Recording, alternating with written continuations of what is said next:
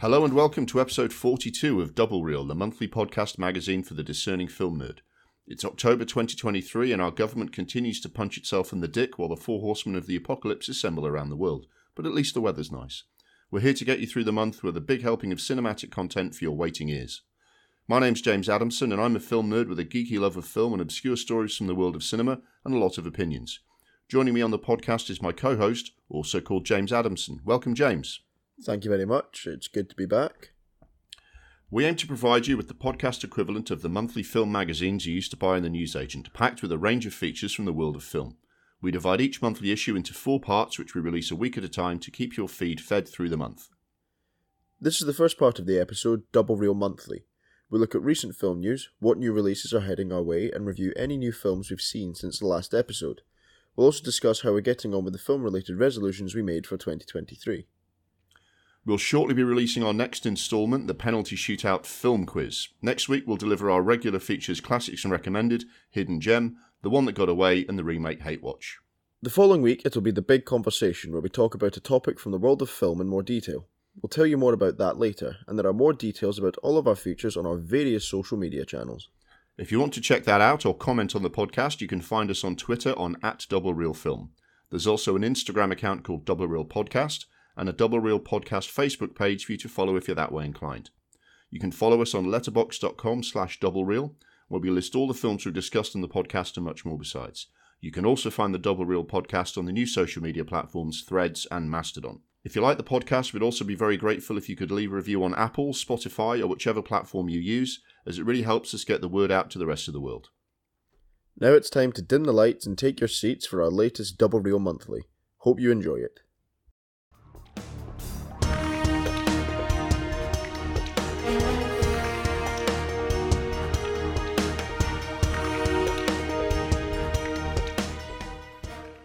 Let's get into it. Double Reel Monthly is the first part of the episode and gives you a regular digest of news, new releases, and how we've been fitting in movie watching with our busy, exciting lives. In the next hour and a bit, you'll get a breakdown of what's going on in the world of film this month that will set you up for your own movie watching. As well as that, at the start of each year, we make some film related New Year's resolutions, so we'll be discussing the goals we've set for ourselves in 2023. As always, our mission is to give you a great discussion about films and film related stories that will inspire you to escape the confines of the algorithm and watch something you haven't seen or have been meaning to see for a better cinematic experience. Just to quickly mention our other podcast, which you might like to check out. The Adamsons Versus is where we step away from the world of film and talk about stories, news, and anything else that has caught our attention. Our most recent episode, The Adamsons versus AI, is out now. Uh, and just a reminder for everybody, uh, we uh, we've decided to do the penalty shootout film quiz as a uh, as a separate episode because we think that will flow better. Otherwise, uh, for our regular listeners, it's uh, business as usual. With all of that admin and self promotion out of the way, let's look at some messages we received from listeners since the last episode. on the new film The Lesson, which we'll be discussing later, Scott says, Possibly there's something going on under the surface of this film that I missed, but I found it pretty boring. Andy, on the other hand, says, I really fell for this film. Richard E. Grant gives possibly his best ever performance, and it keeps you guessing as to the ending while really bringing to life the motivations of the characters. We'll be talking about new film The Creator in a bit, and Lee says, really looking forward to seeing this. Cinema tastes have changed. The MCU is in a black hole as interest has waned after Endgame. The DCU is a pile of shite. The wind's blowing in an odd direction at the moment. A new franchise or just a great new film needs to step in and right the ship. Matthew says it's a shame that the creator hasn't done very well at the box office. If people won't see original films that aren't an adaptation of a book, comic, toy, or game, that it's hard to see what future there is for mainstream cinema. Richard disagrees uh, on one point and says there's nothing original about the creator, it's completely derivative. So people's thoughts are a bit all over the place on that one. Another new or newish film we'll be covering is Nimona, and Dan says this is a wonderfully bizarre celebration of the, both the differences that define us and the similarities that bind us and maybe one of the most important kids' films to come out in years. I'm sure it will get under the wafer thin skin of ultra right wingers, but in all honesty, that's just another positive in my lefty snowflake eyes. It's exceptionally written, brilliantly acted, wondrously animated, emotionally fulfilling, and crammed with more genuine laughs than most live action comedies. What's not to love? That's a thumbs up. Uh, Anthony says they've changed too much in Nimona from the comic book and made it a bit by the numbers and predictable, but it does have a lot of the action and goofy fun from the original, and it's beautifully animated. Good, but not as good as I'd have liked. Another newer film uh, is How to Blow Up a Pipeline. This gets a comment from Kieran. It was a tall order to adapt this book into a film, and its message will divide audiences, but it's a tense and well structured thriller which does a good job of its Reservoir Dogs esque flashback structure. Our entry in the Cronenberg Institute this month is The Fly, and Randall says, My favourite Cronenberg film. It's just about perfect. Jenny says, I love it, watched it many times over the years, and it still stands up. Peter says, probably the only commercial film he did that's still a Cronenberg film. Yes, I know what you mean. And Miguel says, a remake that is light years ahead of the original. Um, well, I couldn't agree more with all of that. Um, so, thank you very much for all your messages. Uh, we do appreciate hearing what people think. Uh, now, on with the podcast. Uh, the first thing we usually cover is the news. So, James, what news has caught your eye?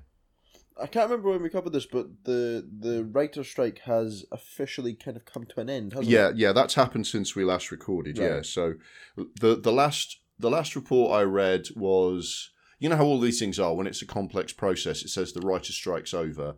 What that means is they've come to an agreement which they now need to write up, and once they've written it up, then it will be officially over. Do you know what I mean? So it's over, but there's still some like admin to do, kind of thing.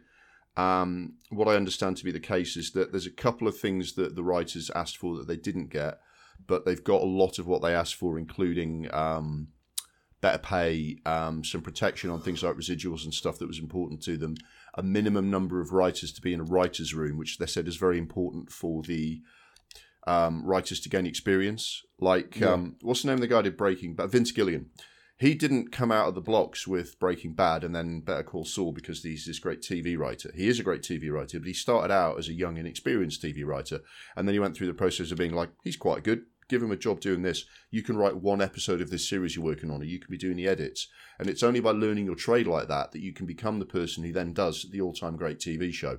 And it was very, very important them to say, you've got to continue to give like jobs, roles, and opportunities for writers to basically to learn their trade and earn a living as jobbing writers. Um, so yeah, I- hopefully this is like a good thing. Hopefully it bodes well for the the actors strike as well. I mean, I don't know what else you saw about it, mate. Um, I know that we've we've we've sort of touched on the delays that the films Yeah, that were affected by it. I haven't seen any more. Have you? Um, not any like formal announcements. Uh, I I was at the cinema last night and I saw a trailer for Napoleon, which was one of the ones people were asking for. So it looks like at the moment, and that's only like a month to six weeks away from its date, that the Napoleon isn't delayed. Dune decided to push back to um, uh, the twenty fourth, and I think that's probably because of the uh, the the actors. They want the actors out promoting the film. Uh, with the writers' strike, I think we're going to see the impact. I was there's again there's a really good podcast called The Town on the Ringer Network, and I was listening to a guy on that saying we're probably going to feel the effect of the writers' strike next year because it's it's longest. I think it's the longest writers' strike ever, and it's like five months, and it's closed down a lot of productions. That doesn't take effect immediately because a lot of things are in post production or already in the can and get released. But when the next sh- sort of scheduled slate of things is meant to be arriving next year, well, now it won't because there was a five month gap. So I think we'll see the true effect of all the delays on the writing side next year. Right. Okay. Uh, but the the actor stuff is still going. I, I- don't I don't know whether that, you know how close that is to to being um to being caught out. Anything else you saw? Um. Just nothing for- jumps to my mind. No. Yeah, ju- uh, for the, for the audience's benefit, we for scheduling reasons, like I said, we do fit fit everything in with our, our actual lives and jobs. We're recording this a little bit before normal, uh, you know, normal uh, release date, so we're not going to catch the latest hot off the presses news. You know, if if the if the if a, if a big story comes out uh, about the, the the actors strike in the next week or so before we can release our episode, that that's the way the cookie crumbles. Um, one one bit of news that, that came up is uh, Michael Gambon uh, passed away at the I age of see that, yeah. 82. Um, I think, especially to your generation, mate, he's best known for playing, uh, being the second actor to play Albus Dumbledore in the Harry Potter series. Yeah. Did you see him much in anything outside that? Um. Not really. No. Yeah, it's a funny one. He uh, he came to kind of prominence in film and TV sort of slightly late because he was a big theatre guy. The lot he was in. He was sort of one of the main guys in Olivier's kind of theatre company, uh, like sixties and and seventies. He was a big guy in, in Olivier's theatre stuff, um, and his next thing, the, the first big hit show he was in, or on screen he was in, was a TV show called The Singing Detective. But the whole thing of The Singing Detective, he was playing a character who I can't remember the details now because it is like 40 years ago. But he's in his 40s before he's like starring in a big kind of thing on screen. But the character he's playing has got make makeup and bandages on because he's either been badly burned or he's got some other disease. So even though obviously everyone heard his voice and recognised his voice and everything now, but you didn't see his face, so it didn't make him a star overnight. Do you know what I mean? Right. And then there was the cook, the thief, his wife, and her lover in like 1987, 88, something like that. So he's already in his mid to late 40s before he's like doing anything particularly prominent in, in film and TV. Similar, I guess, to like um, Ian McKellen, who was already like super established on. Uh, in fact, I think Ian McKellen was like on the verge of a knighthood for services to theatre before he got big in film. And and I think Michael Gambon's in, in a similar order. But obviously, you know, terrific body of work. He's now known very widely because he mixed, you know, theatre and, and independent film with uh, stuff. I remember he was in The Insider where he was very, very good. Played a proper kind of proper baddie in that. He's, uh, yeah, he's a class act and uh, he'll be missed, but he's left a great body of work behind him. There's a, there's another RIP. I, would be surprised if you heard of this guy, mate, because I don't even know that much about him, and you know he's far more my era than yours. Uh, a British film director called Terence Davies has passed away at the age of 77 after. I did, I did see that he he was 77, wasn't he? That's right. Yeah. All, all, they said is a short illness, so I don't know what the story is behind that. Um, Terence Davies is it's funny. He, he's known for films like Distant Voices, Still Lives, The Long Day Closes, and The House of Mirth. Um, which have this rep- they've got a big reputation among the critics and film buffs being these kind of delicate, sad, beautiful looking films. I never got around to watching them. Kind of uh, not sure if they were for me. Maybe I'll get around to watching them. That sounds interesting. They're kind of very, uh, apparently, sort of very, very well made, a very kind of gentle but very sad kind of family dramas and honestly, I, I never got around to watching them. I might try and get around to watching them now. I put them in the same kind of bracket as um, the the the director Wong Kar Wai, who you know everyone raves about these films, and I read this synopsis and think, yeah, I should get around to watching that one day. Never have, but R.I.P. Terence Davies, who is, uh, I think you would call him a you know an artist of you know one of the, one of the more, more artistic film directors. Um, anything else you noticed, mate? Not really. No, I think the, it was quite a quiet month an interesting headline, and I don't know much more about it at the moment, is Chris Rock has announced that he's going to be directing a Martin Luther King biopic. Okay. Which I find very interesting because I know Chris Rock has directed some films before, but they were relatively small scale and they were comedies. Now, comedy's hard to do, uh, as is the theme of our um, uh, uh of our uh, episode uh, this month. Um, but you know, big historical biopics are not something he's got experience in, so we'll see. But look, I, I like Chris Rock. I think he's a talented, interesting guy. So, I'll be fascinated to see how that's going. That I think um, we already know one person who won't be cast in the main role. Um, I don't know. Pinkett Smith. that's right. Yeah. Um, I, I don't know anything else about it apart from that. I don't know whether it's like an authorized um, biopic because you remember they did that film Selma and it didn't have the it didn't have the authorization of the family or the family had already sold the rights to Martin Luther King's story and speeches to another film company. So when David Oyelowo played MLK in, in Selma, he couldn't do any of the speeches. They had to write new speeches that sounded like him. So all I know, all I know about Martin Luther King biopics is that the the rights to them are complicated. I don't know how much the family is going to want a three dimensional warts and all description of his of his character. Um, you know that that sort of thing has, has impacted other recent biopics. We'll see, but it caught my attention mainly because Chris Rock. I went, oh, Chris Rock, that's an interesting direction for him. So we'll see what happens with that. But uh, I think that's the news for this month, right? Like you say, a bit of a quiet month. Yeah, yeah. I think it might pick up now. the The news is likely to pick up through the rest of the the year because it's going to be like you know award season and uh, you know a, a complicated award season because the actor strike is still on. So we'll see about that. Um, so, other than that, um, we then go on to new releases, the films that are going to be out this um, uh, this coming month between the date that this uh, episode goes live on the 25th of October and the next episode, the 25th of November. We have a little discussion of what new films are coming out which have caught our eye. Uh, any upcoming releases uh, grabbed your attention, mate? Um, I did have a little list. Why don't you go first? Yeah, so we talked. By the way, we talked about Paw Patrol: The Mighty Movie coming out. That is that is out or about to be, or that that will already have come out by the time this gets released to to our audience.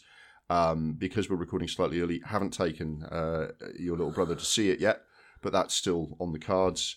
And obviously, on the we talked about on the twentieth of October, Killers of the Flower Moon will be out. We're, obviously going to be discussing that next month, not not this month. Um, but then from the twenty fifth uh, going on, there's a new version of Doctor Jekyll with Eddie Izzard in the main role. Um, I just feel like it's not going to be very good, and it's going to end up being like a, a political hot potato between both sides of a of an entrenched argument that I'd rather not get involved in. So forget that. Uh, November the tenth, The Marvels comes out,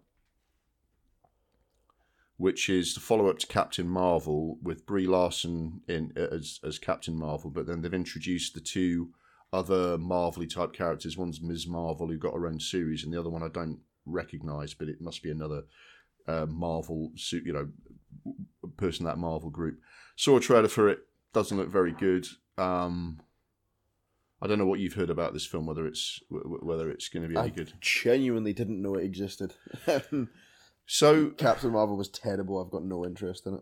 Yeah, I mean, I, I thought, I mean, I thought the Captain Marvel film was like okay, but it, it did feel like it it just kind of sneaked out. It was a bit of an afterthought. I like Captain Marvel, the superhero, and I thought she was really good in Endgame. I don't feel like they've done enough with her as a as a, as a character. Actually, now um, this film coming out, I, I mean, I watched the trailer literally last night, then the night before, you know, the, the- you know, you know, recording, and do you know what it looked like? It looked like the trailer that you see like 18 months before the film comes out. Yeah. Do you know what I mean? It's like, oh, okay, that's a little snippet. Well, we'll see what the real film's like, and but, but but expecting more trailers to come out nearer the time. That's what the trailer looked like, and I don't know if they're just keeping their card cards close to their chest. Like we don't want to show people too much of the movie. Let's, but you know, gi- given that it is, it's not. It's only a few weeks away from coming out. Like you say, you, you're barely aware that it was happening. It doesn't feel like they're promoting it very strongly.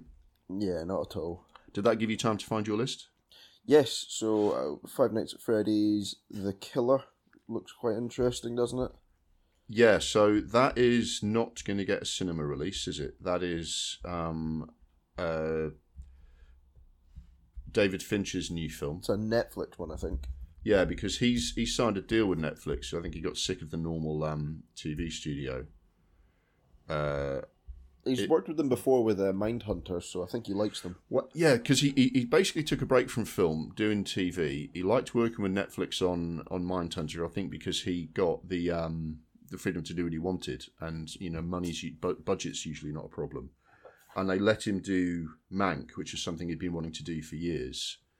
Um, the main pitfall with Netflix films is that they tend to be absolute kind of uh, just by the numbers stuff by journeyman filmmakers neither of which are a problem for David Fincher because, like him or not, he will come with a spec- he will come with a vision. He will come with a film that kind of makes you sit up and take notice, whether you you know whether you like it or not, or whether you love you know David Fincher as much as his biggest fans is another story.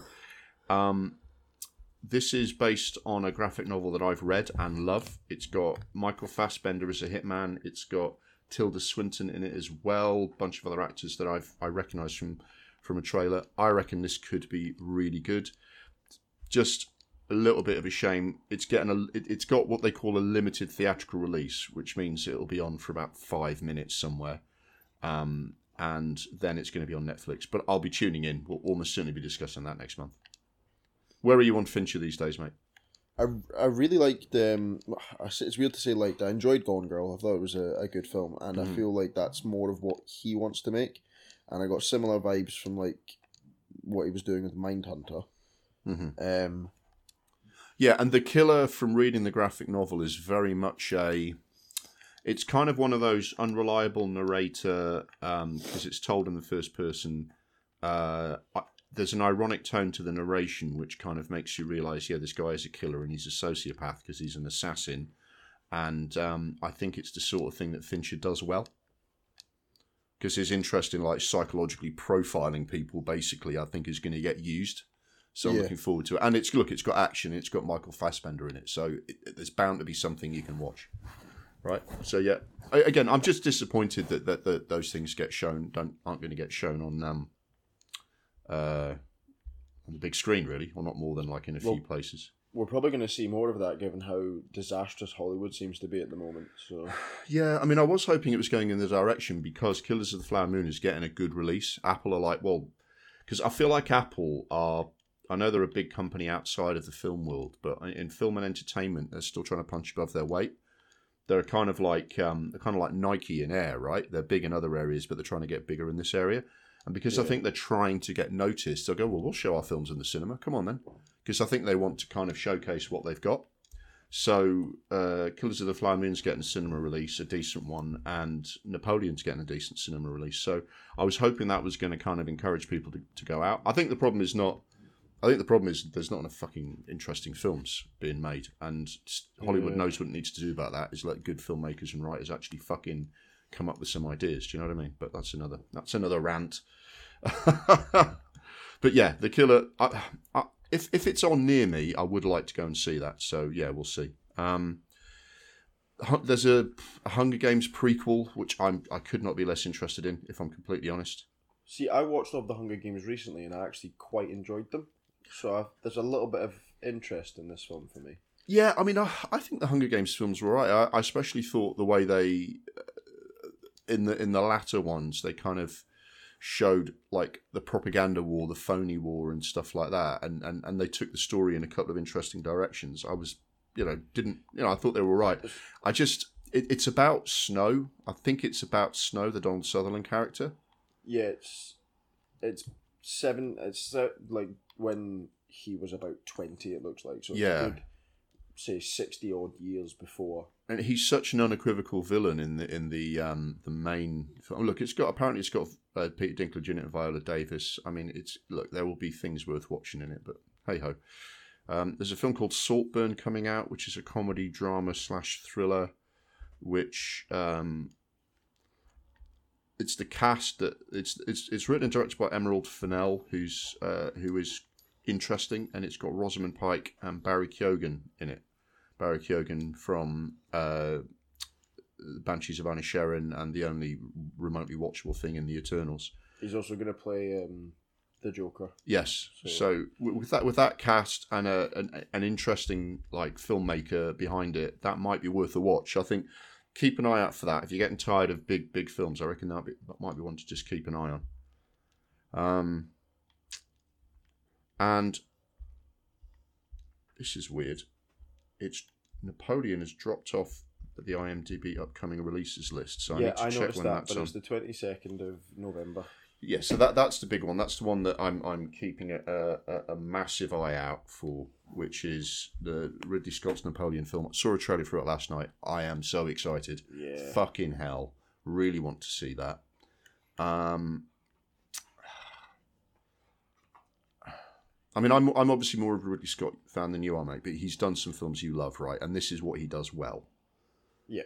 Um, I really want this to smash it out the park. I really would like this to be the one where they sort of say, "I'm sorry, Ridley, we should have given you the best director probably about two or three times already. Here is your best director Oscar."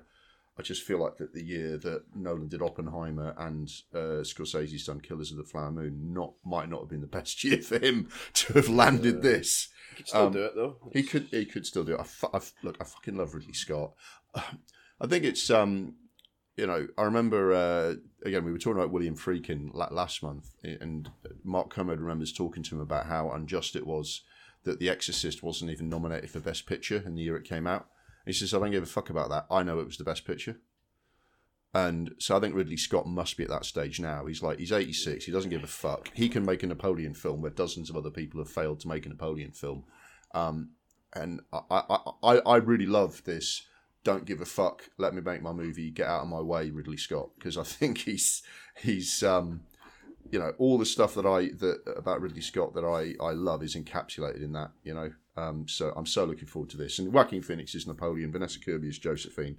What's not to like? Yeah, so that that's the big one. Which presuming it goes ahead, that kind of helps us do the the episode we were planning for December, which is going to be a bit of a Ridley Scott special um, in honor of watching that. So yeah, I think unless there's anything else that's caught your eye, mate. Um, nah, not really. Yeah, I mean maybe things are going to speed up now. I mean it is going to be a big finish of the year because some quite well-known directors are releasing quite anticipated films. David Fincher, The Killer, uh, Martin Scorsese, Killers of the Flower Moon, Ridley Scott, Napoleon. After what I think has been a bit of a mixed year that only really perked up with Barbie and Oppenheimer, it does feel like the film releases might perk up a bit now. So fingers crossed.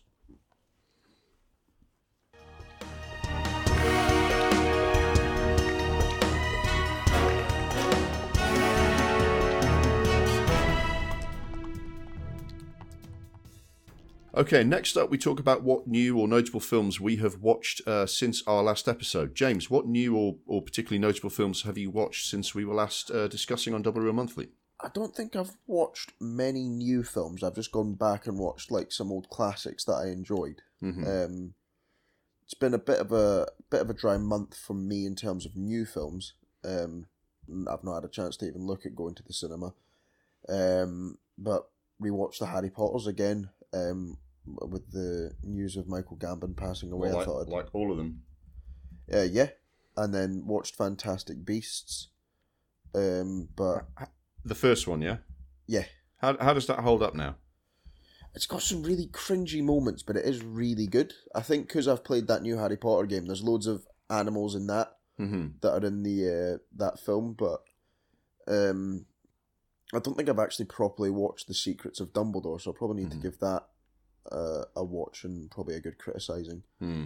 Um, I watched the first one. I don't think I've been bothered with the with the others. It's like eh, whatever, you know. yeah, I think when you start changing the like one of the lead characters, you just kind of you kind of give up on it.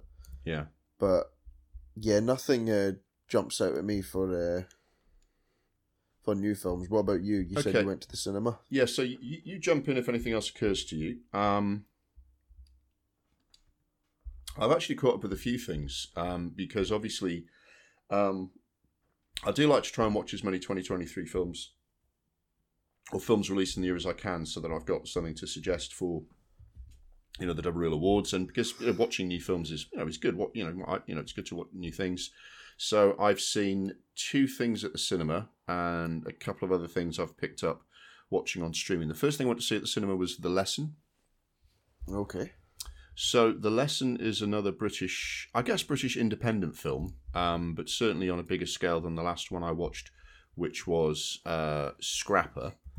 Um, the Lesson is a kind of, it's a kind of country house kind of psychological thriller. The director is Alice Troughton, who's making her debut as a film director, but she's been doing TV for about 20 years, so she's pretty experienced. You know, she said she found directing a film actually quite easy compared to making um, TV shows, just because you get so much more time to actually, you know, get it done. Like she did an episode or three episodes of Tin Star, that Tim Roth thing. She's done some DC's Legends of Tomorrow and The Flash, so she's done some stuff over in America. So she knows her onions, and she is the director of this this film. Um, it is uh, it's Richard E. Grant, Julie Delpy, a guy I've not seen before called Daryl McCormack. He's from Northern Ireland, um, and Crispin Letts, who I see I recognise from, but I'm not quite sure where from. So Richard E. Grant is a sort of legendary like author who's uh, old school. He's made a, you know made a great living as one of these fine writers of of you know what's seen as perhaps you know seen by some people as great fiction, perhaps seen as a little bit like old fashioned middlebrow by now. And now he lives in his big house. Um, Julie Delpy plays his wife, and they have two sons, but one of them died. He, he took his own life, um, drowned himself um, on on the on the grounds, and the the other son is somewhat kind of damaged and in the shadow of his really kind of toxic father and kind of slightly smothering mother.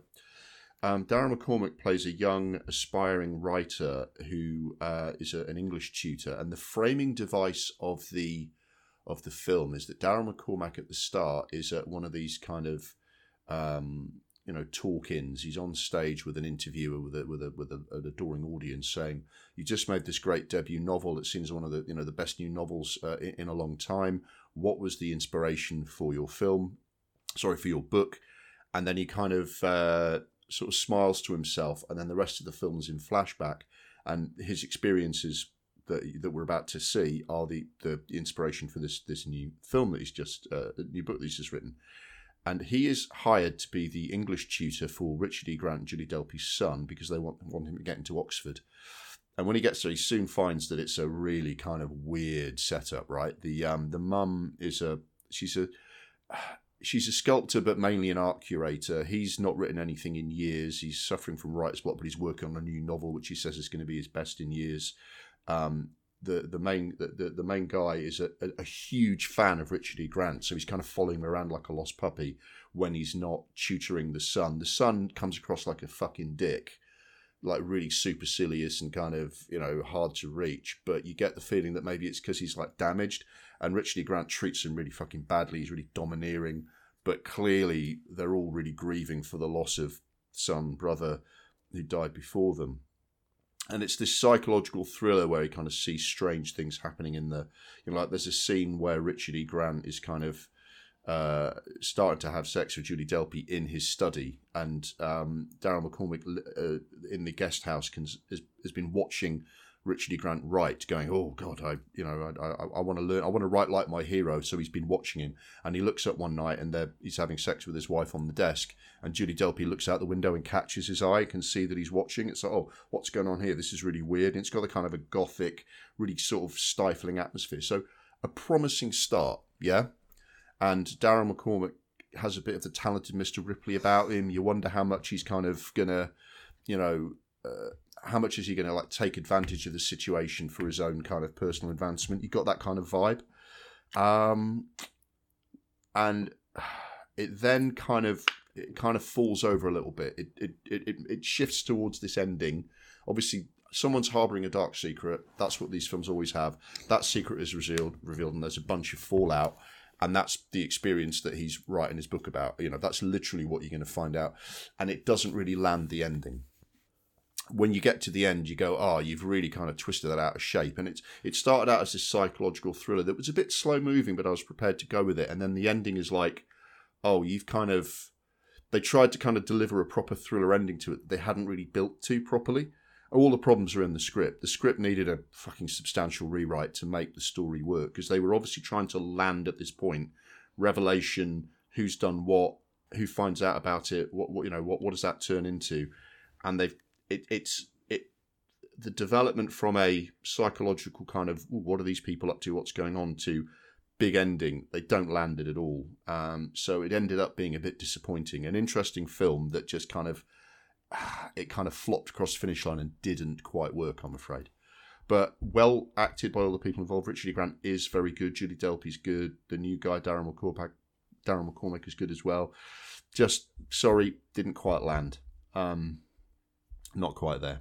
Um, I then watched a few things on streaming. Um, you know, uh, people mentioned in the listeners' messages Nimona. Now, have you heard anything about the film Nimona? I have not. No. So Nimona, I noticed this got reviewed earlier in the the year, and I think maybe it got like a short release, but it's mostly been shown on Netflix. Um, Nimona is an animated film. Uh, it's I say kids film, yeah, it kind of is because it's aimed at you know it's it's it's you know it's it's one of those things you know it's like a PG but no material really like to offend anybody. Uh, Riz Ahmed plays the main character, and I think it's Chloe Grace Moretz as the as the as the other lead. Um, I think it is. Let me just have a look at my note. Yeah, Chloe Grace Grace Moretz is the other lead. Riz Ahmed plays a knight uh, in a sort of futuristic but retro futuristic like world they've created here where they've got technology like they have big screens and people have phones do you know what i mean people have people have smartphones like you and me right but in this alternative world the kind of they don't like have a police force or an army. They have these knights who have swords. Now they're swords that are not quite lightsabers. They kind of like have a little they, they can shoot lasers basically as well as being swords. So it's like they've got knights and chivalry but in a slightly futuristic environment. Quite interesting to look at. Um, Riz Ahmed is sort of he's from the wrong side of the tracks. He's normally these are kind of some very you know because it's knights and it's a bit aristocratic. Some people look down on him and say, "Oh, who's this young poor kid on a scholarship? Why is he you know succeeding as a knight?" But he does really well for himself and is appointed to be kind of the lead protector, the main hero that you know that's going to protect the queen. And then at the ceremony where he's unveiled, he's the sword his sword gets handed to him by a page and he goes up to like get his sword kind of anointed or whatever happened. And then out of his control, the sword suddenly turns into a weapon and shoots and kills the queen. And he's like, what, what the hell happened here? But to all intents and purposes, right? He's just assassinated the queen and becomes the chief villain. He's on the run, blah, blah, blah. He's got to get away. Um, the the other bit to it that is his character is gay. Don't actually I, out would say he's gay. He could be bi, but his you know his boyfriend who he's in love with is one of the other knights, the golden boy knight, the one that everyone thinks is like your typical hero type, and it's obviously heartbreaking for both of them. Then now he's on the run, and his his his former boyfriend, despite having been in love with him and not entirely believing that he could just kill somebody like that, has to catch him. So you've got that kind of um, dynamic. Into this comes Nimona, who is a kind of she starts out looking like a just like a cheeky kind of young girl, but she's got powers. She can transform into a dragon or a rhino or anything she likes, and you know they just so she often see her with dragon wings and stuff. She starts out by going, "Ah, you're a villain, are you? Let's be villains together. Let's fight this society. They're a bunch of pricks anyway." Not pricks, that's me kind of paraphrasing. They, they deserve to be knocked down. Let's go and be villains. Let's go and smash things up. And he's like, No, I'm not a villain. I didn't kill the queen. I, I want to clear my name. I want to find who really did it. Um, but between the two of them, they sort of strike up a bit of a friendship, and they want to they go and uncover the plot because there's a plot and there's a whole thing unravels. Fun action, very funny. Chloe Grace Moretz is very good. She's got all the funny lines, but Riz Ahmed plays a he plays that I say plays a traditional hero, but he doesn't because he's everyone thinks he's the villain, so he's a bit kind of uh, uh, off as well. But you know, you know, you know what Riz Ahmed is like. He's very good at getting the tone right on a character. A lot of fun, very exciting people have talked briefly about the fact that it's got a gay main character, like that's really notable, but they don't make a big thing of it. They don't hide it. They don't, you know, there's a kiss at the end. It's like, oh, that's nice. Um, but mainly it's just character with a, a kind of a fun arc. It looks great. It's got a different look to it. And I really enjoyed this. The one thing I wanted to say about this is there's a background to this, right? So it's a it's a little bit groundbreaking because it's you know it's got some diversity to it. It's the usual kind of nice mix of of you know black, white, Asian, everything you like characters, male, female, blah blah blah. Um, the main character is Asian, well, what we call Asian, um, what the what the, the Americans would call like South Asian or whatever, um, and and and is gay. So there's a little bit of like, oh, you don't you don't see that in a big animated film these days. So you would have thought, wouldn't you, that Disney, being the kind of like people that are fighting the governor of Florida with you know with his "Don't Say Gay" law, and they stood up and said you can't treat gay people like this. We've got lots of gay people working in our corporation how dare you treat them like this? You're homophobic. To the, to the, uh, you know, at the risk of losing their tax breaks and the governor kind of taking, you know, censoring them and stuff. He says, no, we're going to stand up. You would think that if someone brought this property to Disney, they would go, oh, fantastic. Here's a chance for us to show how much we care about gay stories by putting this not at all objectionable, perfectly fine, just shows that gay people are the same as everybody else, but good story. Let's make this movie. What do you think Disney did? Uh, I think I can guess. They turned it down. Senior management said, "Oh, I'm not sure about this. This doesn't sound right. I don't think we're quite ready to have a gay main character in a, in a film." So they turned the film down. Imagine my shock. So what happens was Nimona gets made by other people on a lower budget, and we'll never know how it would have done at the box office because Netflix bought the film, right? But it's one of the most watched films on Netflix. It's one of the best reviewed films on Netflix uniformly better reviews from everybody who's watched it from every single Disney animation that has come out this year, and all the Disney like live action remakes have fucking flopped at the box office. So Disney chose, you know, it's like go woke, go broke. Well, guess what? They had a chance to go woke and make some fucking money, and they didn't do it. So Disney can get fucked because when they had a chance to put their money where their mouth was, they turned a film down. A perfectly good idea for a movie, and someone else did it. And in a way, I'm actually glad that Disney didn't make it because I bet they'd have fucked it up the people who did this had less money, but they got a good cast. They based it on a good story. It's well written. It's well made. It looks really good, even though it's not. You can tell it's not lavish. Do you know what I mean? You can tell it's not like full on like we had all the money in the world and all the best fucking computers to animate this, but it's still really nicely made. It looks very good. You, you know, it's not it's not shonky at all. Really well made film. And I thought, fucking hell, this is you know how ironic that it's fucking you know Disney turned down the in the year that they're having they turned down a chance to actually have a, a decent hit movie that would have you know you know they talk about? Oh look how diverse we are because we cast like one black person in our remake of the fucking same film we did 30 years ago based on a Hans Christian Andersen like now there's some diversity right there for you mate. You could have made that did they? Did they fuck? But well done to the people who did make this movie because they did a really nice job of it So a bit of a soapbox moment there for me, but that's that's a Nimona is good. It's genuinely worth watching. It's on Netflix. Really costs you nothing apart from an hour and a half of your time, and it's a good movie. Just you know, I wouldn't I wouldn't put it up there and say, oh, this is better than Finding Nemo or anything like that. But it's a good, solid, decent animated film, and and I think it outstrips everything that the big studios did this year. So I fair play to Nimona and the people who made it. My Nimona. Yeah. So that's all I was thinking when you Yeah, were yeah, talking yeah. about the name there. Yeah, yeah. No, you see, I didn't get that earworm because that, that song has already been attached to Saoirse Ronan for me. uh, the other one I did, again, this is also a film on Netflix, although I think this was an independent film that was made, you know, separately from the system and got picked up by Netflix. It, I think it may have had a bit of a release earlier in the year, but it's now available to watch on Netflix, which is How to Blow Up a Pipeline.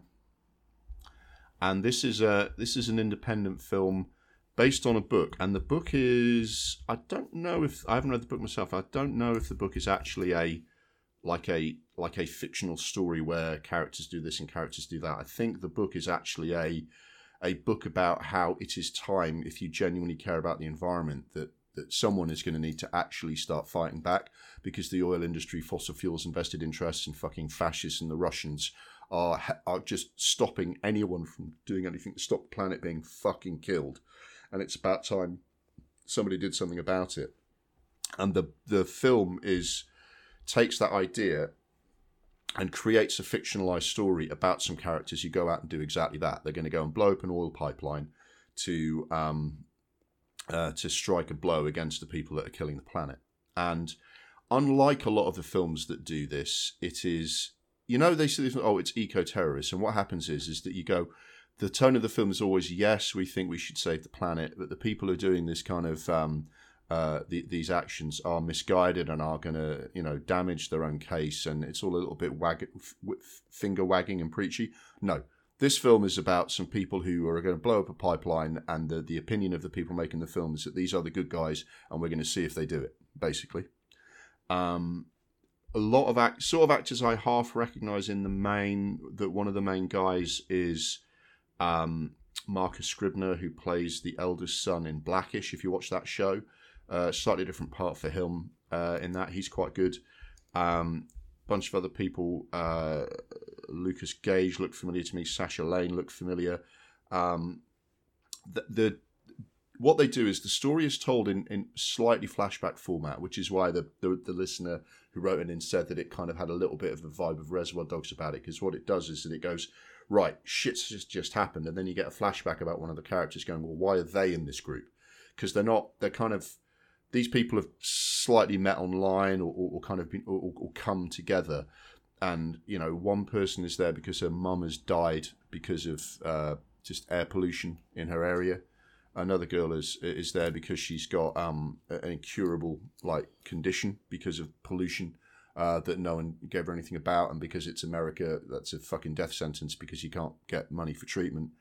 Um, there's one guy there who is clearly not the same as your, your, your typical ac- activist type because he's a farmer who carries a gun, but his land has been subject to compulsory purchase by some oil company that's just got the power to fucking take land off people and build a pipeline through his um, through his land. So he needs a really good alibi, right? Otherwise, he's kind of, kind of obvious whether he's part of it. So it, over the film, you get flashbacks showing why everybody's there at the start of it, I thought I could find this annoying if we keep stopping for flashbacks, but they actually did it really, really well. Like there's a bit where, like the bomb, they're trying to attach the bomb and they drop it, and you see the bomb fall, and then you get a flashback to, to something's happened. And I'm sitting there and I'm on the edge of my seat going, "What's about to happen?" And the flashback is kind of it's really, really nicely done. It's got a very good score. I think they've listened to a bit of John Carpenter and they've worked out how you can you can get a score to do a hell of a lot of work to maintain the suspense of the story, and it plays all the way through. Um, it's got some surprises as to how it plays out and what happens, and the film is absolutely unequivocal. The people building this pipeline, are a bunch of cunts. The people trying to blow up the pipeline are, are doing the very best they can to act ethically. Like they're trying to do it, they're trying to make sure they do it at a time where nobody's going to be around to get injured. They're also trying to do it in a way that no oil actually spills out of the pipes. But but in doing this, a it will set back the uh, the oil pipeline by months because they'll have to rebuild all their infrastructure, and b it will be a very public. Um, uh, uh, show, and it's basically a call to arms. It's a call to arms to say the, these people who are killing the environment need to actually be taken on with this kind of thing. There was criticisms of the original book that says it's very easy for this sort of thing to spill over into violence and into indiscriminate terrorism, and it doesn't really address that at all. You can make that argument. This is a really, really good movie. It will it will divide audiences based on the fact that um, it is actually actively arguing for the kind of terrorism that Nelson Mandela did. You know, like blowing up telephone poles. Uh, so it is activating terrorism. Um, but it's saying that now is the time that you actually have to do it. But it's a really good movie. It is a genuine thriller. Um, you know that that you know it's one of those. You know, you know we, we we often talked in the past about oh this film's trying to make a point, but it forgot to make a movie. This makes a point and a movie, and I I thought everyone did a really nice job. Um, probably the pick of the actors is a guy called Forrest Goodluck, who's a Native American actor playing one of the guys. Uh, um, in in the group, uh, yeah, I like this. This is a nice little um, uh, nice little pleasant surprise of a movie where someone said this is out, heard what it was about, stuck it on, and went, oh, this is really good. No fanfare, just a good solid movie. So that's a definite recommendation to watch that because it's a genuine good thriller.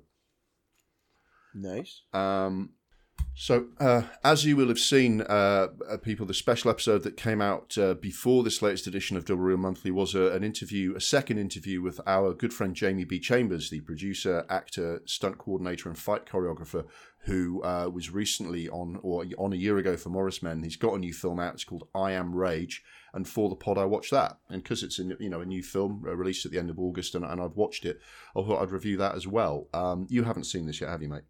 No. So this is look, this is proper low budget, and there's some very interesting insights into how this film was made. In that Jamie wasn't even he was only there to be the stunt choreographer.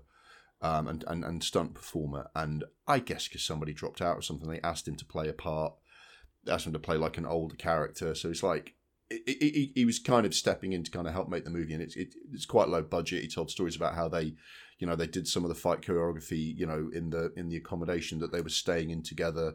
Um, very low budget, all you know, all done, you know, really very much very independent spirit. You know, even more kind of low budget than something like Scrapper. Um, I got to say, I enjoyed this. I think you have to accept it for what it is, which is it's a violent exploitation film with a bit of a horror theme.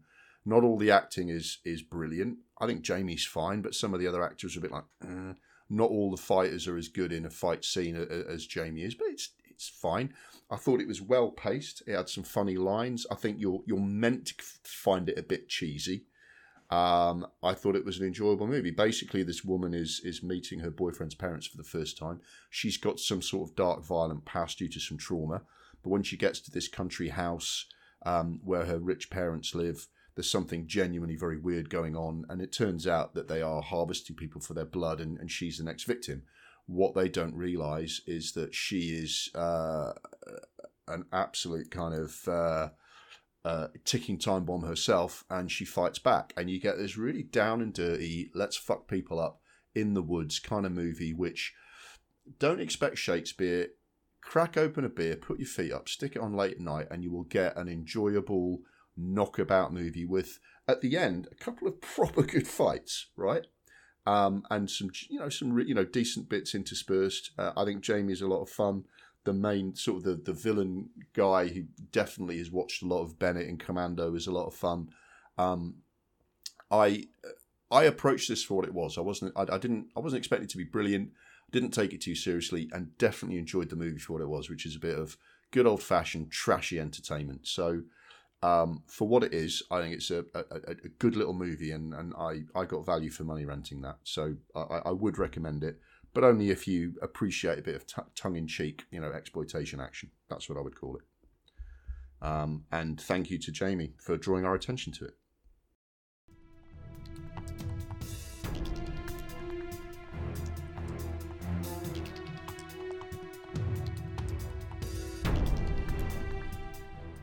And the last thing I want to see, this is entirely hot off the presses. Uh, the creator uh, which is the new film directed by Gareth uh, Edwards, who did uh, a, a, the first Godzilla film and Star Wars Rogue One. This is his next big sci-fi movie since then. Um, are you? Where are you on Gareth Edwards, mate? You a fan? Um, not really. I didn't like. Um, I didn't like Godzilla at all. Yeah. Um, I think he's grossly overrated, and I always confuse him with the guy from the Raid, who I actually really like. Well, that's the thing. When I heard, oh, they're doing a they're doing a Star Wars Rogue One, which is like set between the first three Star, you know, episodes one, two, and you know, episode three and episode four. Uh, it's you know it follows the mission to the to Death Star, and I went, ah, okay, I'm, uh, we, we know what happened in that mission to the Death Star. How are they going to make that good? And so it's been directed by a guy called Gareth Edwards. And I went, oh, Gareth Evans from The Raid? No, Gareth Edwards. Raid, and Donnie Yen's in it. And yeah. you went, oh my God, oh my God, oh my God, oh my God. Yeah, yeah, yeah, exactly. But in the end, it was Gareth Edwards, different bloke. Apparently, he did a film called Monsters, which did a lot with a little in terms of budget and, and, and like was a clever like road movie that managed to do some interesting special effects and stuff uh, and was like a very highly thought of indie film. Where are you on Rogue One? Do you like Rogue One? It's okay, but you can just tell that they realized the film was shit, so they went into post production, got someone to play Darth Vader, so he could be in the film a little bit for a kind of fan service. Because see, if Darth Vader's not in that film, it is very bland. And yeah, can, it's I've quite got people like saying like, "Oh, this is one of the best Star Wars films." I really did not get that vibe. I thought no. it was okay. I thought it was okay.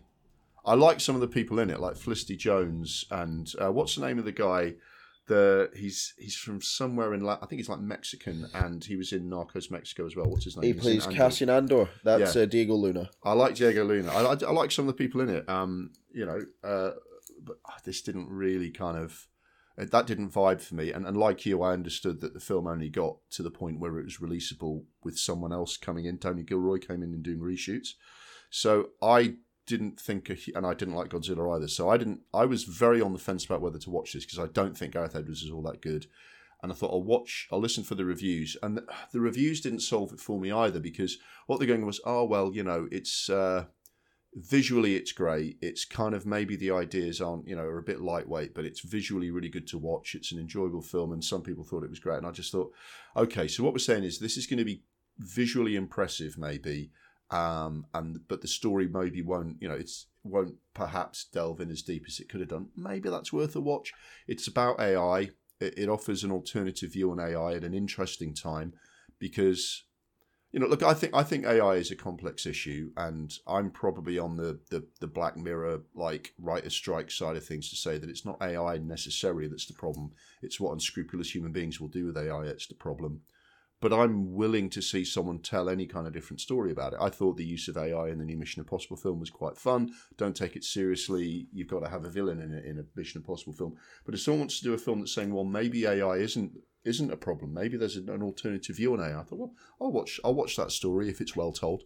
Um, so in the end, I just thought like I'll bite the bullet and watch it, you know, because it's the you know there's not frankly not a lot else on. So I went to see it. Uh, the premise is that John David Washington, is, as our main character, has been caught up in a, a, a, essentially a global war over AI. AI in 2060 or, or 20, yeah, something like that. In, in you know 40 years in the future, has developed to the point where you've got AI in control of things and uh, you know AI, you know robots, you know doing jobs, controlling computer systems, all of this stuff. Something goes wrong, and AI drops a bomb on Los Angeles uh, the Western world immediately outlaws AI and says we've got to destroy AI because otherwise they're going to drop nuclear bombs on us all over, which is shades of the Terminator, right? Um, John David Washington is a special forces soldier who has been sent undercover to Asia, where AI is much more embraced, and there, you know, the uh, there is someone out there who's creating newer and newer versions of AI, which they see as the biggest threat. They want to find and kill that person known as the creator, the title of the film. The while he's he's been un- undercover for a very long time, he's met and fallen in love with this woman who she believe who he believes is maybe the daughter of the creator. She's actually pregnant with his child. He's still working for his kind of you know military paymasters, but now he's in love with this woman. And he thinks that what he can do is if they find and kill the creator, he can keep his wife safe and safe and, and, and, and it'll be okay. What happens is this brand new weapon called Nomad, which is like a giant eye in the sky, which can kind of, you know, fly around the world, light up an area with lasers and then just, you know, destroy it with missiles, comes online and they say, oh, well, we're attacking now. His wife is, as far as he can see, killed. He's, you know, knocked out and taken back. Some, what, maybe years later, they're still trying to see if he can remember what happened uh, to see because they haven't found the creator yet. But he's given up. He's working a job clearing the radiation from Los Angeles, and they say we want you back. They show him footage that his wife is still alive. Um, the creator's still out there. Um, we're going to airstrike the area. If you want to save your wife, you've got one last chance. Find the weapon that they're making, um, and uh, you know you can come home with your wife, basically. And he's like, "Oh well, okay, maybe I can save my wife." Turns out the weapon is a small child or an AI child that that is like the next evolution in AI. He therefore has mixed feelings about killing it because it might be a robot. It looks like a kid as far as he's concerned. Uh, the child is very special. It's got you know seems to have additional kind of powers and capabilities. He still hasn't found his wife though, so he goes on the run with the kid trying to find her. The military are in hot pursuit, and battle ensues. Um, all of this has been done in other films, whether it's the Terminator, Blade Runner, AI, um, Apocalypse Now because it's set over in East Asia. There wasn't a single thing that I hadn't seen in another film. That in itself isn't a problem if the story itself is interesting Unfortunately, it isn't. I honestly, I've seen people give this like six out of ten, so disappointed. I thought this was fucking dog shit. I, I was, I was looking at my watch after an hour. That seems like quite a lengthy amount of time because it sounds like I would have been looking at my watch after the fucking. It's fucking dreadful. It's pretty tenuous as to why John David Washington would be sent undercover in East Asia in the first place, and that people would be convinced by that. The AIs in this film are actually quite stupid because John David Washington is an ex Special Forces soldier, but he's out now and now he's living near to living with the daughter of the creator of AI. It's like, oh yeah, he's definitely not an undercover soldier come to get you. You can definitely trust him. Do you know what I mean? The AIs in this film are actually pretty fucking stupid. They don't do anything, right?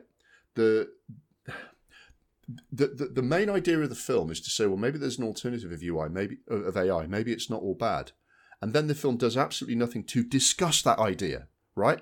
No, they have this very brief conversation that says that the um, the the dropping the bomb on uh, LA was a programming error. The human like hu- human being wrote the code wrong, and there was an error, and that's why the bomb got dropped. But AI's taken the blame. But there's still a discussion to be had about well, humans have still got to write the code for AI. Doesn't that isn't there isn't there still a problem with giving AI too much control? No, not discussed. Right. Huh the, the whole of Asia has, has has looked past the nuclear thing and is really like on board with AI. We don't find out why. It's not even fucking discussed. The story in this situation should play out that conflict of ideas. The uh, the West wants to get rid of all the AI. The East doesn't want to um, uh, get rid of all AI. The way the story plays out should um, should like litigate that that difference of opinion. It's like, oh, this thing that's just happened in the story shows one side of the argument, but the next thing that happens, no, just doesn't even fucking discuss it. It's just a series of fucking scene to scene. You don't you go all the way over to East Asia and you see some of the cities they live in and you see some of the eyes. You don't find anything out about how they live. You don't find anything out really about the role that AI plays people's lives.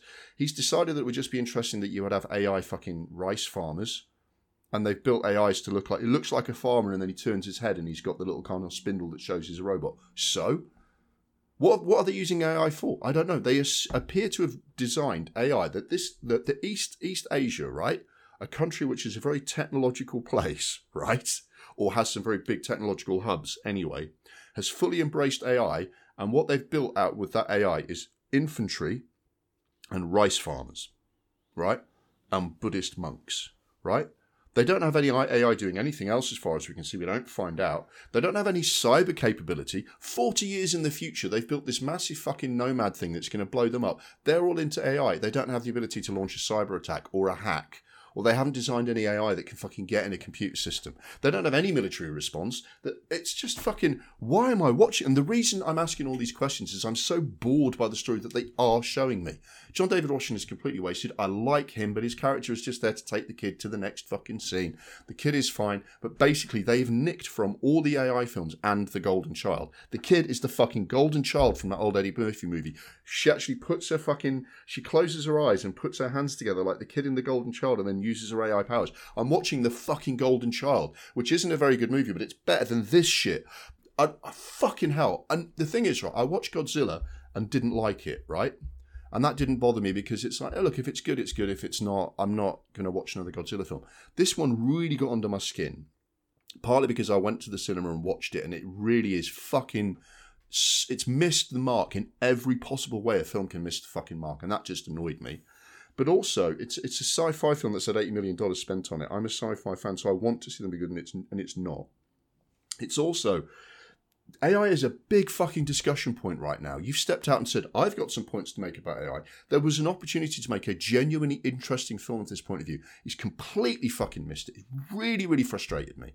And the other thing that's really annoying is that Blockbuster Cinema is going through a real fucking problem. Like the listener message said, that if if if people, you know, if if original or different or non-franchise big sci-fi films are not going to be successful, what next? Well, I'll tell you what next do one that isn't shit, right? From a director that isn't fucking stealing a living. Okay, there's there's how you take this forward. The, what's pissing me off is that someone in the fucking Hollywood studios, because they always learn the wrong lesson, is going to look, look at this and go, right, no more new sci-fi stories. Let's just do franchises, because Gareth Edwards has fucking fumbled this so badly. So I'm really fucking fucked off by this film because not only was it shit, it was embarrassingly shit. I thought I was the only person in in the cinema um, and uh, at one point, I did sort of say quite audibly, "Fuck's sake!" at how like dim everything was, because the the AI group, the AI guerrillas, just wander around and go, "Oh look, Nomad's found us again." Of course, Nomad's found you again because you fucking you just wander around. You're not fucking hiding. You're idiots.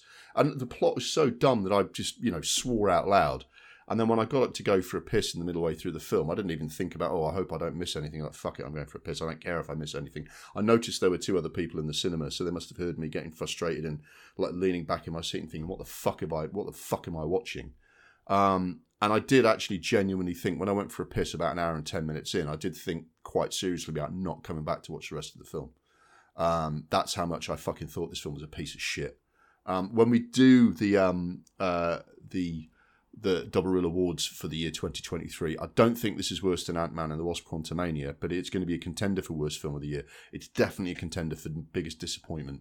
Not because I expected more from Gareth Edwards, just I'm so disappointed that the Hollywood studio system has taken $80 million and completely fucking squandered it and squandered what could have been an interesting idea in the hands of someone who knows how to fucking make a movie. And one final thing, right, while I'm fucking on my rant, okay? Um, the, the, justification for this was, oh, maybe the ideas in this film aren't very well developed, but Gareth Edwards is a really visually impressive director. He's not that fucking visually impressive. There are some good things in here that look visually good, sure. It's not it's not brilliantly made, and a visually impressive film usually needs to be like pulled together, like a design that links to the story. And it's not like we are short of people who've made films look good and have a good story in the sci-fi genre. You know, like James Cameron, Christopher Nolan, Steven Spielberg, Stanley Kubrick, fucking, you know, name them, you know, Ridley Scott, it's like, are we short of people who are good visually that we are prepared to put up with fucking boneheaded storytelling like this? This is fucking. I, I don't understand why at no point nobody in the process of this film went, you know, at least for Rogue One, they went, actually, Gareth has fucked this up. We need to get someone in to actually, like, to, to sort this film out. No, this is, no, on you go. You carry on making one of the stupidest films of all time. It's fucking pissed me right off. So you feel better. I feel better now, but I don't. Okay, you know, I don't feel better about what it means for the, the future of cinema. But God, what a what a stupid fucking film. Okay. So anyway, while that happened, did that kind of give you a chance to uh, to see if you you'd uh, you know see, uh, any more films to add to our list of films watched this month? It gave me plenty time, and I haven't. So okay. I'm I'm glad you feel better. okay.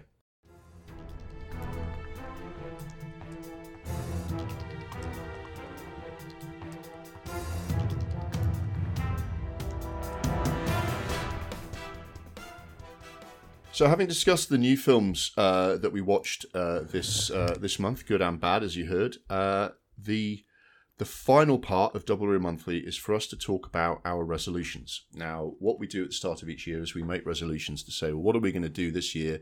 And it's not can losing weight or you know uh, reading more books. It's you know film related New Year's resolutions. Uh, I tend to turn it into a project where I make a resolution to watch a film a month connected in some way or by the same director, stuff like that. I've done John Carpenter, Stanley Kubrick.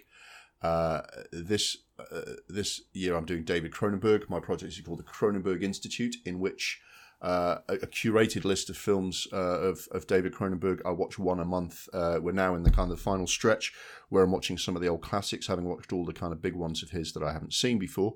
Uh, James, your resolution, which was picked for you by in a in a very enjoyable process by the listeners, is called "Legal Cage of Consent." Now, tell us, tell tell the lovely audience uh, what the what the idea and format of "Legal Cage of Consent" is. It was to just kind of give me a kind of thing of a similar ilk that you do with David Cronenberg, just to kind of talk about every month. So I thought, oh, why don't we pick one of Hollywood's more entertaining characters and just watch some Nick Cage films? And then we spent about three or four months trying to come up with a title. Um, settled on Legal Cage of Consent, and then once a month I go to a, a Nick Cage film generator and it just randomly picks a film for me. Very good. And the, the fun bit about that is that because you don't know what you're going to get, it can be pretty much anything. And it, you sort of have to kind of uh, it's like it for me it's like the cinematic equivalent of those um, youtube videos you see where the dogs learn to put the, the tennis ball in the machine and it flings it out and they have to run after it. And every every month i find out what you've had flung at you and, and, and how you responded to it. So what did you get this month? I got con air. Okay um presumably you've seen con air before. Yeah i've seen it probably about 10 15 years ago yeah, and this is the film that kind of coined the idea that you get two kinds of Nick Cage: stoic hero Nick Cage and batshit crazy Nick Cage. And this is this is where he kind of really got the, the stoic hero bit down. Um, what's your history with with Con Air? Did you did you like it when you first saw it? Was this part yeah, of your? It was it was all right. It was it was a it was a fun film. I think the aspect of it being in a plane, um, is what makes the story interesting. A plane full of you know evil prisoners, but other than that, I didn't. I wasn't really taken aback by uh, Nick Cage's performance. I didn't remember it for Nick Cage. The only thing I remember is him going, "Put the bunny back in the box." That, I, that it was a bit Forrest Gumpy. Yeah, yeah. But it wasn't like a wow. I'm going to watch Con Air again because I love Nick Cage. If I was to watch Con Air again, because I I like those kind of films. I liked um, Flight Plan uh, mm-hmm. with Jodie Foster, and you know I think films that involve like the confined environment of a plane are always going to be interesting to watch. They're not always good, but yeah, I'd give it a six out of ten. It's uh, got a good performance from John Malkovich, mm-hmm. who's always a, a, reliable baddie. They've um, they've done well with the supporting cast they assembled, haven't they? But other than that, I don't think it, it it's not going to blow anyone away. I think it's just oh, Con Air's on. I might just watch that for a bit, kind of kind of film, that you, kind of vibe. You said you weren't taken aback by his performance in this film. Were you taken aback by his hair? Oh yeah, of course. His his hair is probably the maddest thing in this film. That could have been nominated for an Oscar. That's yeah. That would be. It's it's it's. I, I, is it a mullet? I don't know what it is. I don't know what you call it, but it's very. I mean, for, for those who haven't seen Con Air, surely everyone's seen Con Air. It's got this kind of quite manipulative setup, hasn't it? Where he's he's a special forces soldier who's back from serving, and obviously uh, in America, that, that they're pretty unequivocal about that. Thank you for your service they're the best of us and all that sort of thing. That there's no question about that. And but in this area, he's treated very badly and disrespectfully, and his pregnant wife is is being kind of bullied, and he fights these guys, and because there's two of them, and he fights them, and he kind of uses some of his unarmed combat skills, and I think he either either maims one of the guys, or maybe one of the guys dies because he kind of does that kind of bridge of the nose through the brain thing. But he, he gets five years, which I have to say seems like an incredibly harsh sentence for like you know, I don't know how he couldn't find a lawyer who would kind of make a decent self defense case for the fact that his pregnant wife was in trouble or anything like that. But off to prison he went for like five years. I, I felt like they were really trying to whip the audience up, going, "Oh, the system, it's not fair. Look at this this guy." So that you're like, he, he's the most kind of he's the most unjustly imprisoned person in the history of film, isn't he? Uh, he's got to be. He's like he's up. It's like the Sean Bean equivalent of being in jail. If Sean Bean's going to die in a film, then yeah, he's going to be. Uh just imprisoned in a film. Yeah, and then and then they go, I know what we'll do. We'll take this incredible bunch of uh, uh, dangerous criminals and fly them on this kind of slightly shonky plane and give them ample opportunity to hijack it and cause problems. And he's got to fly on the plane with them. He can't get the fucking train or something. He can't, you know, this. So the guy who's been, everyone else on the plane is like an incredibly dangerous prisoner who's been transferred to a new unit. He's being sent home, but they've put him on the on. You know, he's about to be released, but they've put him on the. the it's like I feel like they've worked very hard to contrive this whole setting, but yeah, it's the one thing that kind of I found a little bit off about this film. Otherwise, it's just good fun action. It's it's it's a very classic kind of '90s thing. This film called Broken Arrow, which follows a very very similar kind of format, like you know, crazy charismatic bad guy, sort of a, a dogged hero has got to stop him. Um, you know, it's kind of that '90s kind of full on action and a kind of um, John Cusack plays a similar part that uh, to the there was a character in Broken Arrow. The same thing. The, the, the guy from normally drives a desk, who's the person who's going to fix things here. So it's very much to a formula. The thing that I found really weird was Steve Buscemi's character having the tea party with that little girl. That just kind of felt like not necessary. Do you know what I mean? Yeah. Because that whole thing, I'm sitting there going, really? Okay. Why it was a we, why have we odd, got this it? It kind of sticks out. Um, The rest of it is just the normal kind of they find some fun locations, like the you know the the bit in the desert for the plane to land. You've got a dickhead character whose car gets kind of thrown into the air and smashed. It all, it really, it, it's it's a very much all the elements are put together for like the kind of film you want, and then there's this really weird kind of oddly tonally strange bit with the um the little girl. is like, oh fuck, what's this? yeah. Um, it it feels like it was directed by Michael Bay, only it wasn't, right? Yeah, it didn't have. I felt like it wasn't. It didn't have all the kind of annoying quips that a Michael Bay film would have, though. Mm. Yeah, Like but- just the, the unnecessary dialogue about robots having massive testicles. yeah, Um, yeah, yeah, and all of that. Yeah. Um, the yeah, but I mean, obviously, this is Michael Bay in the '90s is doing things like The Rock, and uh, you've got you know John Woo did Broken Arrow, and then this came out, so it's very much part of that era of yeah. quite fun action films, which I think are all a little bit dated now, but quite fun. And then there's the at the end they really crank it up with the kind of love ballad playing over him meeting his daughter for the first time and all that stuff. And you think, oh man, they are really someone has really like worked out how to manipulate the emotions of an audience in this movie. Um, I still don't know how seriously they were taking it, but I. Yeah, I, I'm I'm with you. It's kind of a it's a six out of ten film, which I'll probably watch what one of the next five times it's on the, on the TV, I will probably watch it. It, it is one of those films. Just Yeah. it's there, Yeah. and I'll watch it. Yeah. Any other thoughts about Con Air? Where, do- where does it fit in the Nick Cage canon for you? Um, it's not.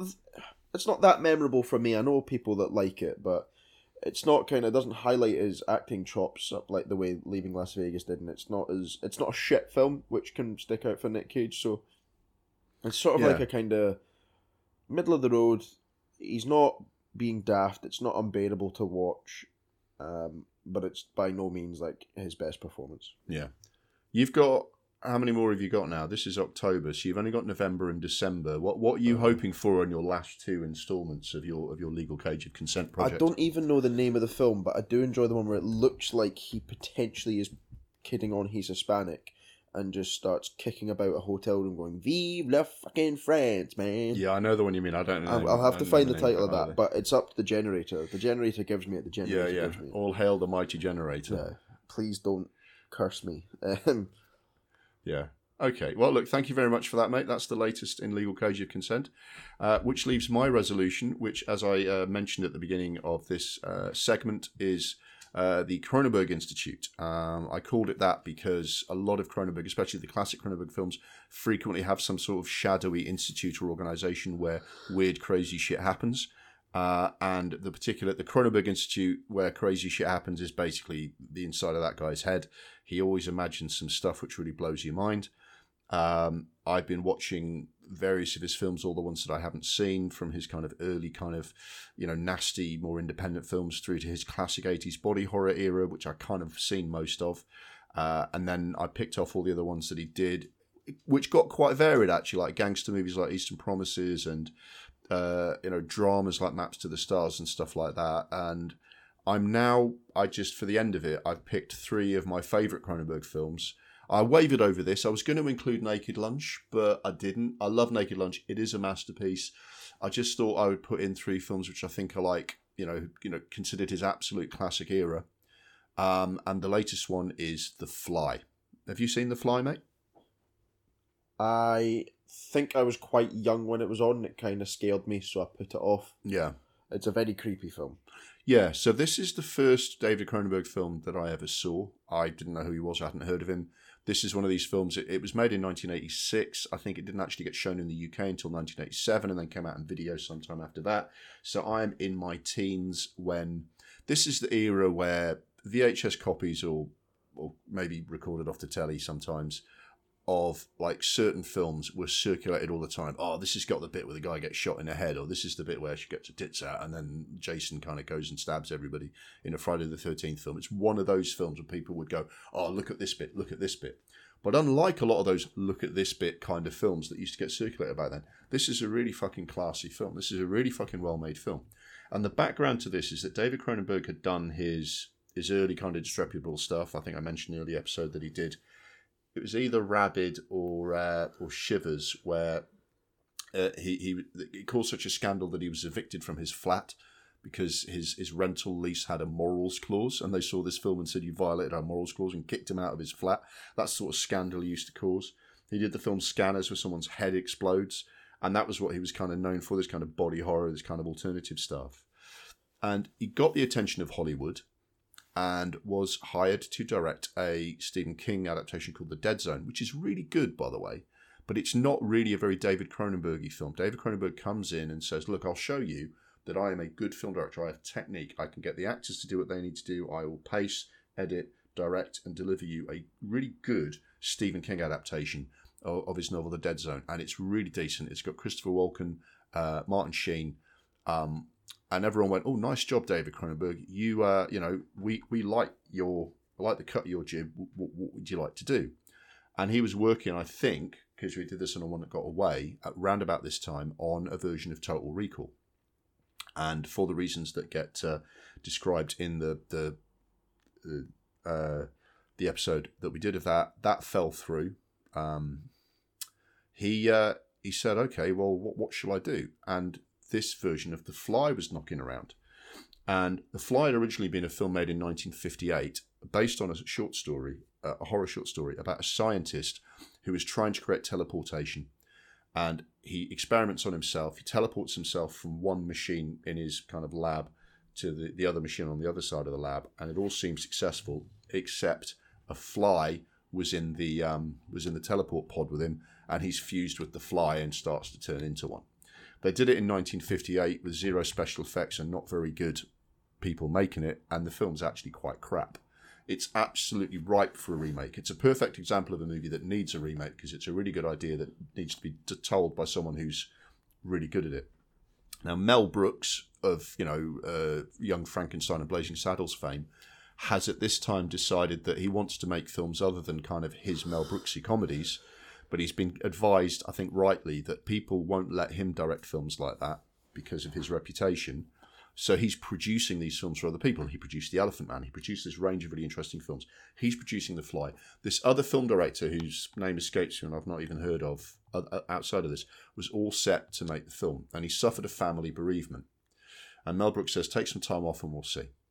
It gives go about three months to kind of do it, and then Mel Brooks says, "Look, I really would like to hold the film open for you, but if we are going to kind of keep everybody together and, and the whole thing falls through, we've got to direct it now.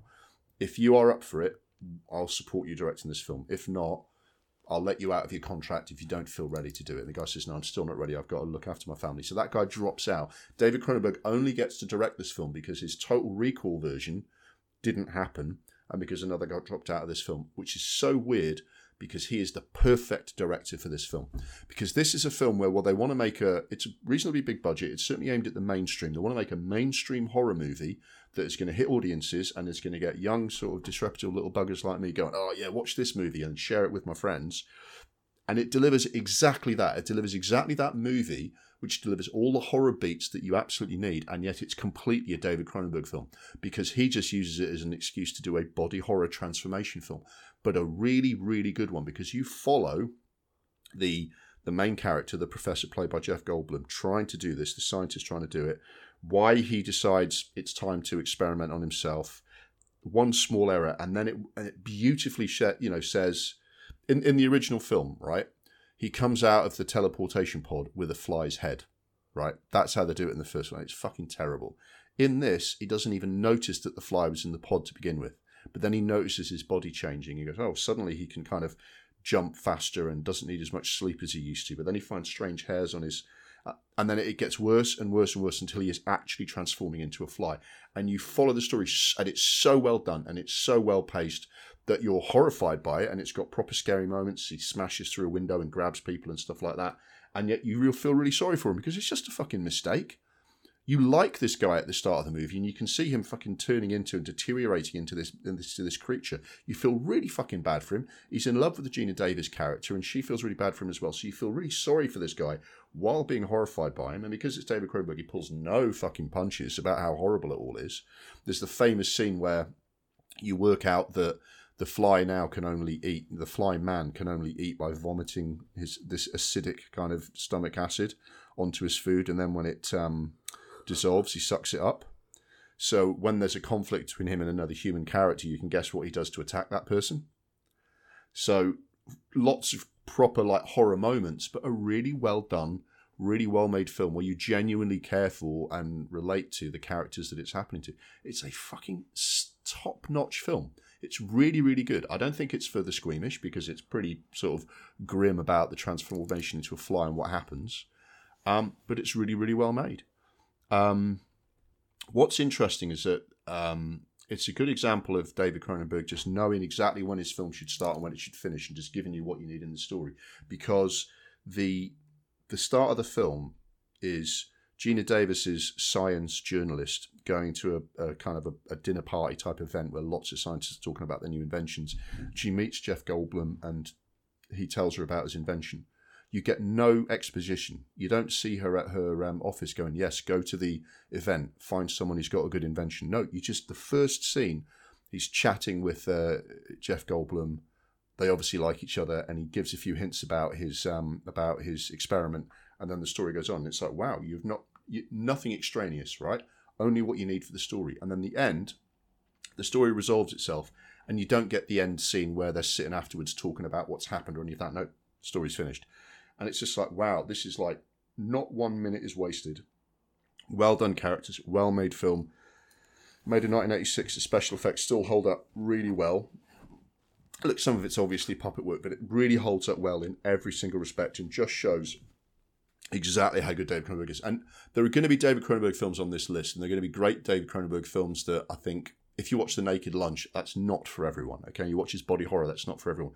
If you like good gory, scary horror films, this is the perfect David Cronenberg film for you to watch because it's absolutely, absolutely um, just everything it needs to be. It's probably his most accessible kind of horror body horror film from his 80s era. I can't say enough about this film. This film is great. Um, it's you know no no accident that I was I was always going to include this in my list of 12. So that's the fly for me. It's probably not your kind of movie, mate, but it's genuinely well made, well done film. It's you know not for something as gory and kind of you know with as, as much kind of messy detail as it's not trash at all. It's just a really fucking well made, top notch horror movie. So yeah, that's what I think I, about that. Yeah, I know it's uh, it's quite a celebrated kind of cult classic kind mm-hmm. of film, but it's definitely not my kind of thing. No, definitely not your kind of thing. Now, as I always do in these uh, in these cases, is I always use the uh, the Cronenberg film or the John Carpenter whatever film I'm doing in a given year as an excuse to do an impromptu top ten of like ten other films that I thought of when I was watching this, or, or that are you know have something in common with this movie. And this is a pretty simple one. This is an impromptu top ten of remakes that are better than the original. Uh, so in no particular order, ten remakes like The Fly, which are better than the original. Maybe some of these more arguable than others uh, The Thing, uh, The Maltese Falcon. The Humphrey Bogart one happens to have been a remake. Uh, the Wizard of Oz, which people don't realise was a remake. Ocean's Eleven, Heat, Little Shop of Horrors, Last of the Mohicans, the 2018 version of A Star Is Born, Man on Fire, and Some Like It Hot.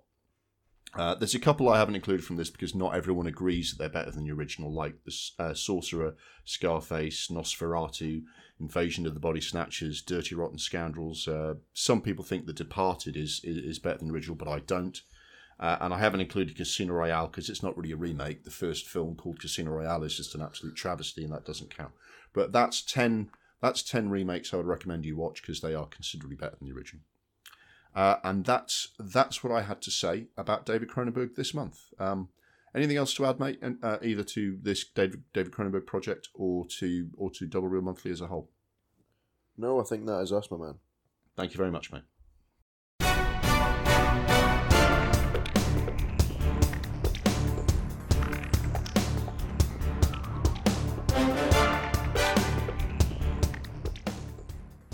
That's all for the latest edition of Double Reel Monthly. Thanks for listening. Thanks also to my co host, James Adamson. The music was Mistake the Getaway by Kevin MacLeod. The latest penalty shootout film quiz will be released shortly.